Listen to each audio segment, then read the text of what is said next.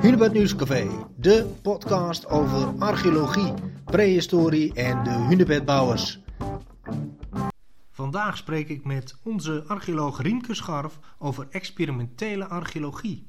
Wat is het en wat kun je ermee? Riemke, binnen de archeologie hebben we eigenlijk een vrij jonge tak. En dat is experimentele archeologie. Bestaat volgens mij nog niet heel lang. Hè? Nou, ik weet eigenlijk niet hoe, hoe lang het al bestaat, maar uh, het is wel een, een latere tak waar ik in aanraking mee uh, ben gekomen tijdens mijn studie in elk geval. Dus, uh, maar zeker niet minder interessant daarom. Nee, nou ja, ja, je zegt al, je bent er zelf mee in aanraking gekomen. Vertel. Ja, klopt. Ja, ik heb gestudeerd in Groningen en mm-hmm. in tegenstelling tot sommige, er zijn universiteiten waar dit gewoon onderdeel is van je, van je curriculum, zeg maar. Maar dat hoeft niet en bij ons was dat eigenlijk ook niet zo. Uh, dus wat er, ja, je leert als archeoloog voornamelijk kijken van oké, okay, naar de fondsen, dus de sporen die je hebt en vanaf daar ga je opbouwen. Dus eigenlijk een theorie bedenken van hoe ziet dat er dan uit. Ja. Maar je hebt eigenlijk nooit de materialen zelf in de hand van oké, okay, maar hoe gedragen die materialen zich eigenlijk? Ja. Dus uh, nou ja, goed, toen uh, is er vanuit een aantal studenten een plan ontstaan van oké, we willen graag een keer een Mesolithische hut bouwen en dat, dat, kan, dat kon op een bepaald terrein. Dus we zijn we met een aantal heen gegaan en nou, gewoon beginnen niemand van ons had denk ik enige kluservaring of uh, misschien wel mensen met twee linkerhanden. Maar uh, ja, we zijn gewoon begonnen. En uh, oké, je weet nou de materialen die je nodig hebt, want die, die groeiden toen in, in de omgeving. Nou, wilgen, we hebben eikenhout gebruikt. Ja, en dan start je ermee. En dan merk je dat sommige dingen veel meer tijd kosten dan dat je denkt. En misschien wel beargumenteerd hebt op papier. Ja. Maar ook dat, uh, ja, als je kan zeggen, oké, nou je kan misschien de omvang van een uh, gebouw wel bepalen. Maar ja, dan de hoogte in. Daar kan je wel een schatting van maken. Maar ook dat heeft totaal te dragen, ja, zeg maar, met het gedrag van het materiaal te maken. Ja. En daar kwamen eigenlijk best wel uh, ja, interessante ja, inzichten voor jezelf ook uit. Die je gewoon een heel andere manier krijgt om, om ja, eigenlijk te kijken naar archeologie in dat opzicht. Ja, ja, want uh, normaal gesproken vind je iets, dan, dan ga je dat bemonsteren, ga je kijken hoe oud het is, uh, ga je bedenken waar het voor gebruikt uh, kan zijn. Um, en eigenlijk is de experimentele archeologie meer van, van de andere kant bekeken. Ja, ja het is het, experimentele archeologie is natuurlijk niet alleen uh, hutten bouwen, dat kan nee. natuurlijk veel breder. Uh, ja, je hebt ook dat er veel mensen zijn die doen naar uh, um, traceware analysis. Dus die kijken naar, oké, okay, wat voor sporen vind ik op uh, gebruiksmaterialen, dus op, uh, op bijlen of op andere uh, werktuigen. Ja. En wat zorgt ervoor dat ik dat soort sporen krijg? Dus dat, dat betekent dat je dus allemaal ja, die, die, sporen moet gaan recreëren. Dus je neemt het, het, object, ik zeg maar even een bel, en dan ga je er allemaal, nou oké, okay, wat zou dat kunnen zijn? misschien ermee rondlopen, misschien het in doeken in en uitwikkelen, misschien wat schaven over de grond van alles wat. Maar dat allemaal hele specifieke uh, ja, micropatronen achter. Ja. En uh, dat is ook een manier dat je bezig bent met experimentele archeologie. Dus uh, ja, eigenlijk hands-on kijken van wat gebeurt er eigenlijk als ik het voor iets gebruik. Ja, en, en was dat dan een, een, specifiek vak binnen de opleiding archeologie, experimentele archeologie, of hoe moet ik me dat voorstellen? Nou, bij ons niet. Het waren gewoon echt studenten die in hun vrije tijd dachten, leuk, we gaan een week lang zo'n hut bouwen. Nou, dat hebben we een aantal jaar is dat gedaan en, en, en, daar is ook echt een werkgroep uit ontstaan. De werkgroep Experimentele Archeologie in Groningen. Ja. Dus dat, dat is wel een beetje gebleven eigenlijk, die interesse. En zo ook mm. meer mensen heel echt, ook met zoutkorsten van uh, op aardewerk zich gaan bezighouden. En heel, heel breed. Mm. maar er bestaan plekken, volgens mij ergens in York is een universiteit die echt, echt gespecialiseerd in is. Dus als je dat echt leuk vindt als student, dan kan je daar echt een, ja, je verder in specialiseren. Ja. Ja, oké. Okay. Dus in Groningen zelf uh, is, is het eigenlijk geen vakgebied, geen studiegebied? Uh, nee, toen, toen, in ieder geval niet. Ik weet nee. niet hoe het er nu uh, precies voor staat. Maar nee, nee, niet, niet een vak wat je van een docent krijgt, zeg maar. We hadden wel bijvoorbeeld dat je ja, een keer ging vuursteen bewerken. Mhm. Nou, dat is ook wel iets dat je heel snel door hebt dat het niet zo makkelijk is om... kijk, als je zo'n pijlpuntje past, dan zie je al, oh, dat is best wel lastig. Het is echt heel lastig. En dat... Dat, dat soort gevoel, dat krijg je echt veel beter door experimentele archeologie. Dat is echt voor mij meerwaarde van. En daarom zou ik echt zeggen tegen de meeste archeologie-studenten in ieder geval... Probeer het eens. Ga eens gewoon met het materiaal aan de slag. Zie hoe het zich gedraagt. Want het is echt uh, soms heel anders dan je verwacht. Ja, ja kan ik me heel goed voorstellen. Uh, nou, uh, ja, ook bij het Hunebedcentrum zijn we momenteel bezig met archeologie op het, ja, eigenlijk op het Oertijdpark natuurlijk. Ja. Kun je iets vertellen over de nieuwste ontwikkelingen op het ja, gebied? Ja, zeker. Want uh, wij gaan uh, ook een, een, nieuwe Mesolithische hut bouwen.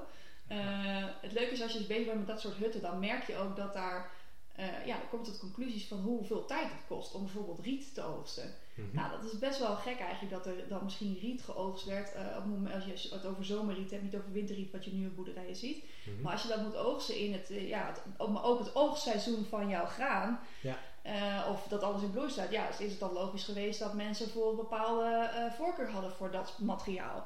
Ja. Um, nou, inmiddels zijn er ook uh, zijn er überhaupt nieuwe inzichten op het gebied van het Mesolithicum. Dus er is een huisplattegrond in Kampen gevonden en daar lijkt het op dat het een soort tipivormige constructie is geweest.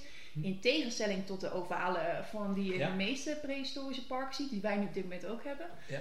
Nou, die van ons is aan vervanging toe. Dus uh, we dachten, we nemen de meest recente inzichten mee. En we gaan voor zo'n uh, constructie uh, die in Kampen is gevonden. Ja. ja. ja. Mooi. Dus, dus eigenlijk is dit dan de goed beschouwd de tweede Mesolithische hut die je gaat bouwen. En die ziet er dus compleet anders uit als de eerste. Ja, zeker. Ja, de eerste was ook wel echt dat je merkte van oké, dit is ook niet zo geworden als we in, in eerste instantie dus hmm. bedacht op een plaatje. Maar oké, we hebben zoveel van geleerd. En, uh, en daar, ook met die, die, studenten hebben we ook echt wel flink dat doorgewikkeld ontwikkeld. Dus nu ligt er een, een bouwplan. En uh, ik ben ook benieuwd of die helemaal aan het einde precies hetzelfde uitziet en dat het allemaal uh, vlekkeloos gaat. Want er is natuurlijk niet een, ja, geen bouwplan voor zoals misschien iemand anders dat voor een huis tegenwoordig heeft. Dus het is gewoon maar gaan en, uh, en we zien uh, hoe het loopt. Ja. En dit is ook uh, in samenwerking met het WAG, hè? de werkgroep voor experimentele archeologie. Ja, ja zij hebben de, de, de basis, zeg maar, de tekening hiervoor gemaakt. Ja, zeker. Ja. En het idee is ook dat zij ook nog een tweede hut hiervoor op termijn bij ons op het terrein gaan maken voor onderzoeksdoeleinden. Ja. Mooi. Ehm, ben jij ook betrokken bij andere experimenten van hen? Uh, nou, er is in het verleden al een haardkuilen-experiment bij ons geweest. Er is ook mm -hmm. een podcast over verschenen. Daar komt een vervolgonderzoek uh, naar. Dus een van de studenten die uh, heeft besloten ook om zijn scriptie daarover te schrijven. Mm -hmm. En die heeft nu een iets verfijndere methode dan in eerste instantie is gebruikt.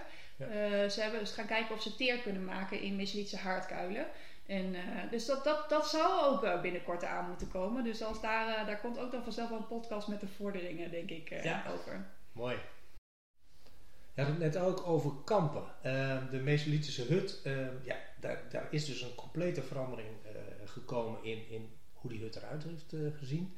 Ehm, wat hebben ze precies gevonden in kampen? Ja, nou, die complete verandering is eigenlijk gedeeltelijk gebaseerd op zeg maar, het oudere model. Dat komt gedeeltelijk voort uit etnografische bronnen. Dus dat is mhm. hoe mensen volgens mij in een stam in Afrika, zeg maar, een tijdje geleden, hoe dat soort hutten eruit zien. Dat heeft daar flink aan, aan bijgedragen. Mhm. En, uh, en, in dit geval eh, zijn daar, is er echt een plattegrond gevonden. Want het idee is dat mensen met Mesolithicum, die verhuisden heel veel. Ze gingen ook altijd een beetje vanuit dat oké, het zijn normalische stammen met een hele lichte constructie die op verschillende plekken weer werd opgebouwd ja. uh, na een bepaalde tijd. En mm nou, uit deze, ja, deze opgave bij Kampen is het best, best wel, ja, het zijn best wel forse palen die gevonden zijn. En mhm. we hebben dus al een keer in, in Zwifterkamp is een eerdere versie gebouwd. En dan zie je ook dat het is echt wel een grote constructie.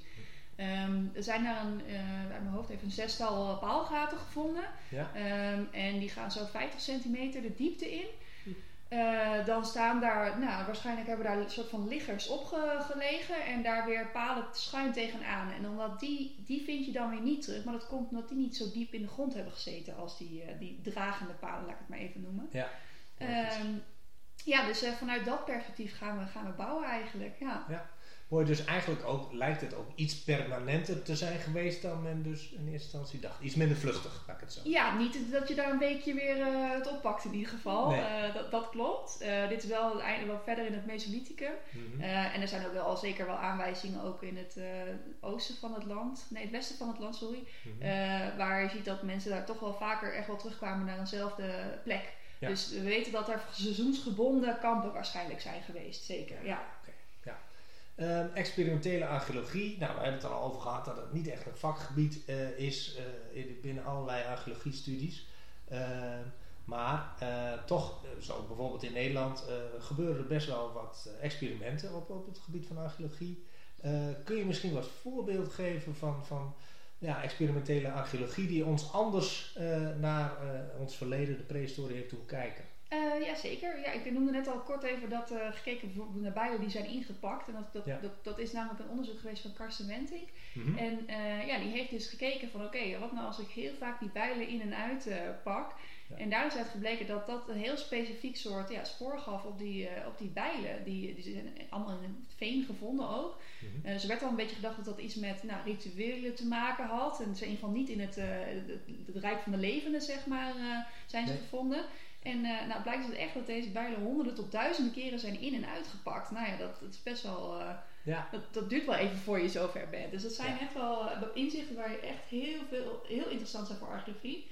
En dat is allemaal vanuit de Universiteit Leiden. Daar wordt ook wel veel experimentele archeologie gedaan. Mm-hmm. Zij, uh, Annelou van Geijn doet dat voornamelijk. Zij heeft ook een, een, ik weet even niet meer waar, maar een een, een huis. Ja, een soort replica, hè? Ja, ja die heeft ze laten afbranden.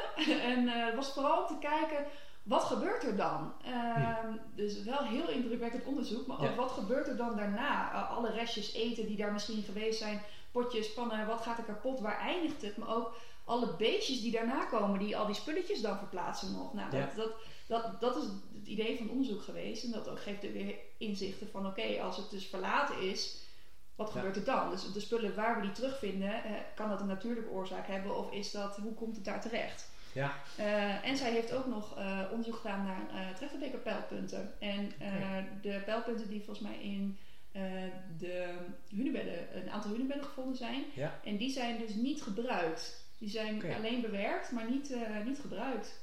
Nee, precies. Ja. Ze zijn als het ware meegegeven, denk ik dan ja. eventjes. Um, ja, dus eigenlijk wat je zegt is eigenlijk experimentele archeologie. Daar heb je toch al een behoorlijke grote maat van out-of-the-box denken bij nodig. Ja, dat is, heeft archeologie sowieso hoor. Je kan ja. niet zomaar met je blik van het heden naar het verleden kijken. Dat is ja. uh, een goed uitgangspunt.